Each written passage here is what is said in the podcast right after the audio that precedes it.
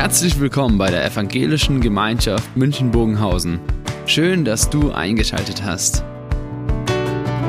Unser tiefes Anliegen ist, dass die folgende Predigt dich in deiner Situation anspricht, dir eine neue Blickrichtung aus der Bibel schenkt und dass du Gott ganz persönlich begegnest.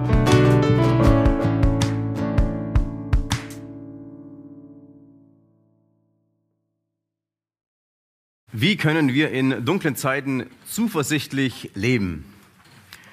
Das ist eine entscheidende Frage, wenn man eben in dunklen Zeiten lebt. Wir, haben, wir hören immer wieder einiges davon.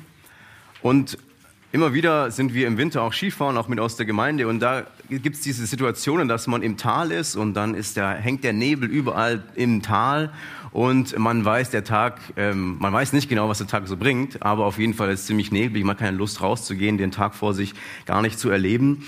Und dann gibt's aber dieser entscheidende Faktor, das nennt sich die, die Webcams. Die Webcams, die Vorschau, was ist denn da oben los?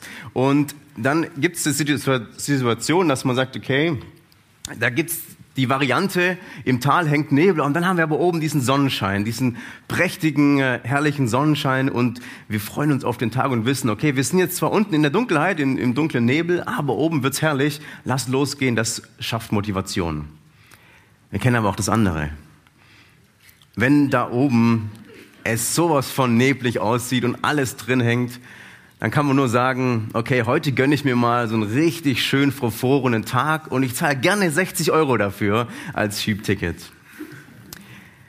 Ich glaube, das will nur zeigen, die Frage, wie wir in der Situation im Tal unten leben, ist maßgeblich auch entscheidend davon, was wir erwarten, was kommen wird in der Zukunft. Was erwartet mich auf dem Berg? Das ist die Entscheidung fällt sozusagen in der Vorschau, in der Prognose, in dem, was ich weiß, was wird kommen. Und wenn ich weiß, da oben wird sonnig, dann ist es vielleicht halb so schlimm im dunklen, nebligen Tal. Und da hinein in diese Situation, in so eine dunkle Zeit spricht der Prophet Jesaja, aus dem wir auch heute lesen werden. Jesaja 62. Und in dem Text ist es so, dass das Volk Israel, das war im Exil, also wurde verschleppt aus dem eigenen Land und die waren dann woanders, haben woanders gelebt und sie hatten dort immer gehofft, wenn wir mal zurückkommen und dann irgendwann zurück sind, dann wird alles gut. Und dann waren sie zurück und haben gemerkt, es ist gar nichts gut.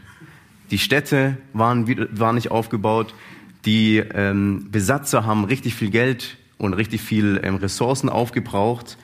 Es war so, dass ähm, die böse Überraschung kam, als sie zurück waren und sie gemerkt haben, ne, das Leben ist, ist gar nicht so wohlwollend. Das, das Leben hat keinen Wohlstand für uns, die Besatzer sind zu, zu hart und wir leben in Armut.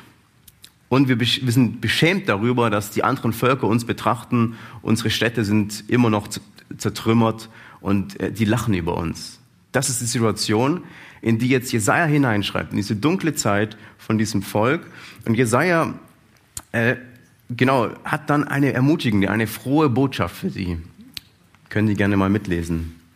Wenn es um Zion geht, kann ich nicht schweigen. Und hier wird Zion als Person genannt, wie eine Person, als Volk Israel. Und wir dürfen uns damit hineinnehmen als Gemeinde Gottes, als Christen.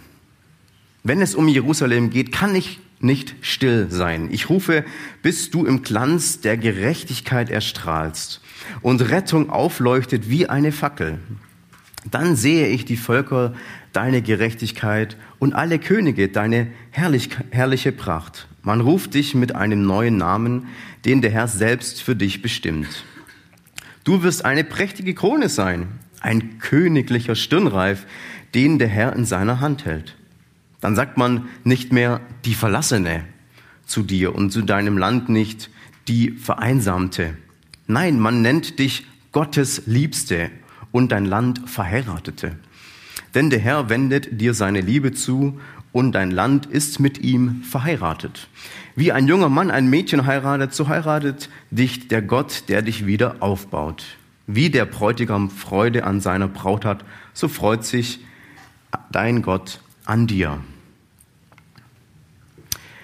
Es gibt zwei Zukunftsperspektiven und in diesem äh, Lied, was ich mitgebracht habe, oder das werde ich jetzt nicht vorführen oder nicht zeigen und nicht singen, aber ähm, Es ist ein, ein Lied ganz neu erschienen von Peter Fox, einem Popkünstler heutzutage, war in den Charts. Und dieses Lied hat den Inhalt, die Zukunft pink, die Zukunft wird schön. Alles gut, mein Kind, die Zukunft wird gut. So ist der Text. Und es zeigt so eine Optimismus, so eine Hoffnung, wir brauchen das gerade in dieser Welt. Interessanterweise ist in der gleichen Zeit erschienen ein Buch von Greta Thunberg mit dem Titel The Climate Book. Und wir haben hier die Kontrastierung. Hier wird die Zukunft schön gemalt und auf der anderen Seite wird die Zukunft schwarz gemalt.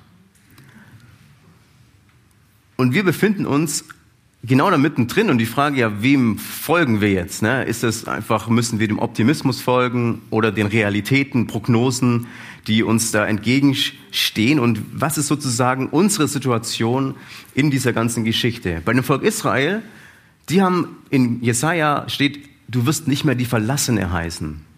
Und das war die Anklage, die das Volk hatte an Gott. Gott, warum hast du uns verlassen?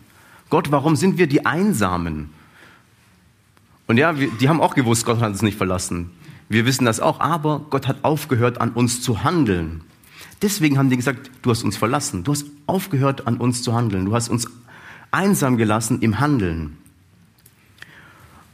Und da hinein ist eben diese ganz große Frage, ist das jetzt, brauchen wir eine, irgendwie einen Optimismus oder brauchen wir ja, den Pessimismus, dass alles wird schlimm? Und in der Bibel ist es so, auch in diesem Text, dass die Tragik der Realität gar nicht geleugnet wird und trotzdem aber eine Perspektive aufgezeigt wird, die hier ein nicht der beiden entspricht.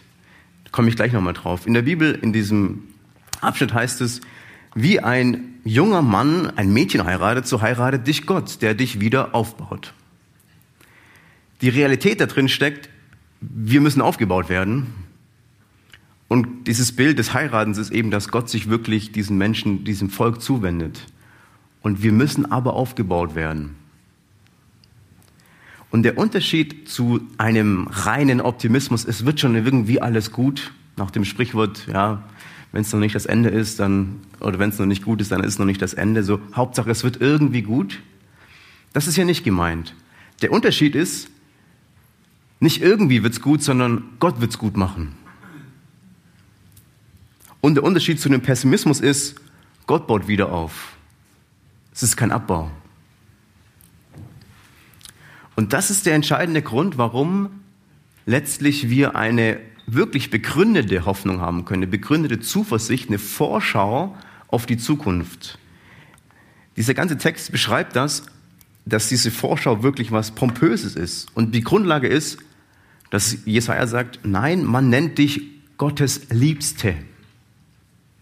Denn der Herr wende dir seine Liebe zu. Das ist die Grundlage für jegliche Hoffnung, die wir haben können, für eine Zuversicht, die wir haben können, dass wir sagen, ja, es kommt doch was Gutes, ist der Grund, dass Gott sagt, ich, lieb, ich liebe diese Welt, ich liebe das Volk. Das ist die Grundlage. Die Zukunft, wenn man sie ohne Gott denkt, dann kann man vermutlich nur schwarz malen oder einfach einen Optimismus haben.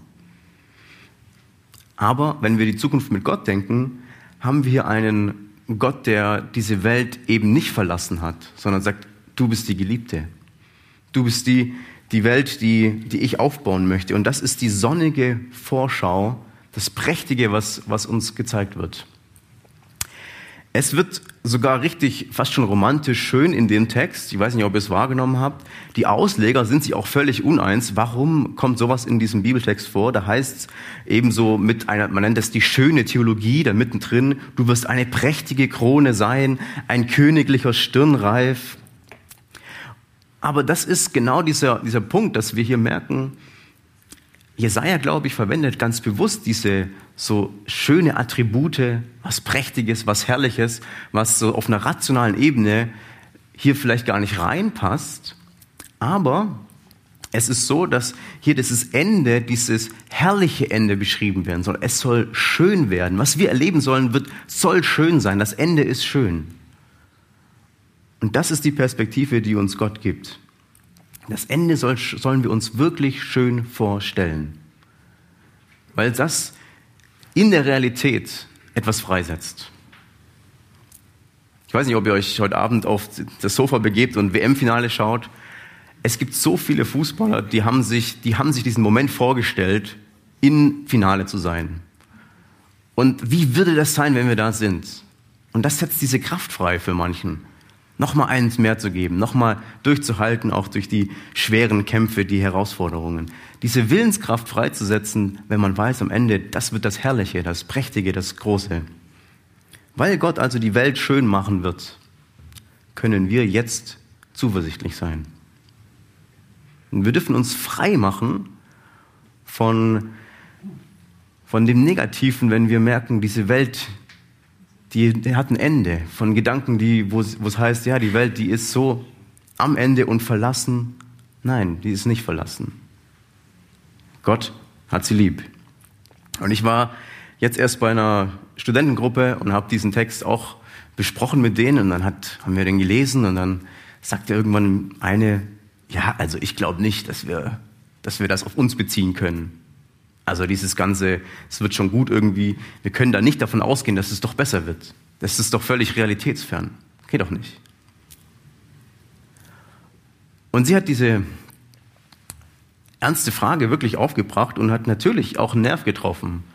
Weil die Frage ist ja, bleibt, wie, wie sieht denn das aus? Wie kann ich denn wirklich eine Zukunft mir vorstellen oder wie kann ich das sehen in einer Welt, die so zerfallen ist, trotzdem so eine, so eine Hoffnung haben? Ist das nicht naiv? Ist das nicht irgendwie was, was völlig abgehoben ist und was völlig lebensfern ist? Weil wenn wir die Lebensrealität von uns und die Lebensrealität von diesem Jesaja-Text nebeneinander legen, merken wir, da ist schon ein himmelweiter Unterschied. Dieser Unterschied ist, ist für uns auch fassbar. Ne? Das eine ist eben das Verlassensein, das Vereinsamtsein, das andere das Prächtige, das Große, das Herrliche. Wie kriegen wir das zusammen? Die Realität unseres Lebens, die Versprechen von Gott scheinen so weit auseinander zu sein. Passt doch gar nicht. Und dann haben wir aber eine Perspektive, die, die uns immer wieder versucht, sozusagen diese Realität des Lebens nach vorne zu drücken. Zu sagen, ja, diese Welt, das ist das Letzte, was wir, an was wir glauben können. Diese Prognosen, diese Realitäten. Und wir müssten doch eigentlich davon ausgehen, dass doch irgendwie alles besser wird. Das ist so ein bisschen die Hoffnung. Tatsächlich hatten es auch einige Philosophen, Hegel, Darwin, Marx, die haben alle gesagt, die Welt wird immer besser werden. Aber dem können wir irgendwie nicht mehr glauben. Andere sagen, die Welt wird irgendwann zugrunde gehen, da gibt es auch keine Hoffnung. Kann man alles in die Tonne kloppen. Und dann heißt in diesem Jesaja-Text, der Herr wendet sich dir zu. Und das ist Weihnachten. Wenn es im Text heißt, der Herr wendet dir seine Liebe zu. Wir kennen diesen Johannes-Vers, Johannes 3. So sehr hat Gott die Welt, und hier ist die materielle Welt auch mitgedacht, die materielle Welt geliebt, dass es einen einzigen Sohn gab. Und wisst ihr, das ist das ein, die einzige Religion, ist das Christentum, das hier sagt, es gibt einen Gott, der die Welt liebt und der nicht irgendwie ein Ende, schnelles Ende hat für die Welt oder ein eine Illusion der, des, der Welt, sondern dass ein Gott da ist, der die materielle Welt bejaht. Das ist Grundlage. Das ist das, was Weihnachten auch mit sich bringt, dass wir hier nicht eine, ein Kommen von Gott haben, um die Welt zu beerdigen, sondern sie aufzubauen. Sonst wäre die Botschaft der Engel nämlich ein bisschen anders. Wahrscheinlich würden die Engel sagen, Freut euch, ich habe eine frohe Botschaft für euch. Der Bestatter ist da. Die Welt ist am Ende. Freut euch, jetzt ist vorbei. Nee, die Engel sagen doch, freut euch. Der Retter der Welt ist da. Und an Weihnachten sehen wir genau das. Da trifft diese kaputte Welt auf diesen Heilmacher. Und diese kaputte Welt, diese Menschlichkeit, diese Weltlichkeit, die sehen wir doch in dieser Weihnachtsgeschichte drastisch. Da gibt es eine riesen Völkerwanderung, wegen der Volkszählung müssen Menschen umziehen. Dann gibt es dieses Menschliche, was wir in München so gut kennen, Wohnraummangel ohne Ende, gibt keine Hoffnung. Und dann gibt es Massenmord an Kindern in Bethlehem. Ist das das Glorreiche? Nein, das ist die Realität der Welt. Das Menschliche, das Weltsein. Und auf der anderen Seite haben wir einen Retter, der hineinkommt in diese Welt, in genau diese Situation. Und sagt, und diesen Gott, der sagt, ich habe Wohlgefallen an dieser Erde. Ich habe eine Hoffnung für die Erde. Und dieser Retter ist gekommen, um Heil zu machen, aufzubauen, nicht um einen Schlussstrich zu ziehen. An Weihnachten zeigt sich eben, wie Gott eine Zuversicht hineinbringt und dieses machtlose Baby ganz schön viel Macht mit sich bringt. Es gibt einen amerikanischen Theologen, oder es gab, er ist schon verstorben, Howard, Howard Thurman. Und dieser Theologe ist afrikanischer, also afrikanischer Abstammung, Afroamerikaner und hat auch unter diesen Menschen gearbeitet. Und er wurde mal als Theologe von äh, Leuten gefragt, warum redest du eigentlich immer von diesem Jesus und von dieser, dieser Zukunftsperspektive, alles wird besser? Warum redest du das immer die ganze Zeit? Sag doch einfach, irgendwann ist vorbei und gut ist. Und dieser Theologe, der hat dann geantwortet, kannst du dir vorstellen, dass du 1840 mit den Sklaven zusammensitzt in Amerika und ihnen sagst, Leute, ich möchte euch ermutigen, dass ihr euer wirklich tragischen, schweres Leben erleiden könnt und durch, durchleben könnt. Ich möchte euch dazu ermutigen. Und ich sag euch, es gibt keinen Gott, es gibt keine Gerechtigkeit und wahrscheinlich gibt es auch keine richtig gute Zukunft und irgendwann ist eh alles vorbei. Und Thurman hat gesagt, denkt ihr, dass dann die Sklaven rausgehen mit erhobenem Haupte und denken, ja, heute packen wir den Tag. Natürlich nicht. Und er hat gesagt, er hat sich beschäftigt mit, diesen ganzen, mit dieser ganzen Bewegung, weil diese Sklaven angefangen haben, Lieder zu schreiben, Texte zu dichten, zu singen. Und er hat gesagt, wisst ihr, der Glaube an einen Gott ist effektiv. Das heißt, es funktioniert weil diese Lieder und diese Texte, die beinhalten eine positive Zukunft, Hoffnung, sie beinhalten Einheit unter Leuten, die sich hassen und sie beinhalten eine Gerechtigkeit, dass am Ende es gut wird und vor allem, dass Gott es gut machen wird. Und diese Texte haben dazu geführt, dass am Ende die Sklaven rausgehen konnten in dieser tragischen Situation singen konnten, leben konnten, arbeiten konnten, in der Hoffnung, dass es irgendwann eine Besserung gibt, irgendwann eine Gerechtigkeit gibt für, die, für das Unrecht in dieser Welt. Das ist, was Glaube freisetzt. Das ist, was unser Glaube beinhaltet. Dass wir freigesetzt werden, zuversichtlich zu sein. Der Glaube an dieses kleine Baby schenkt große Zuversicht.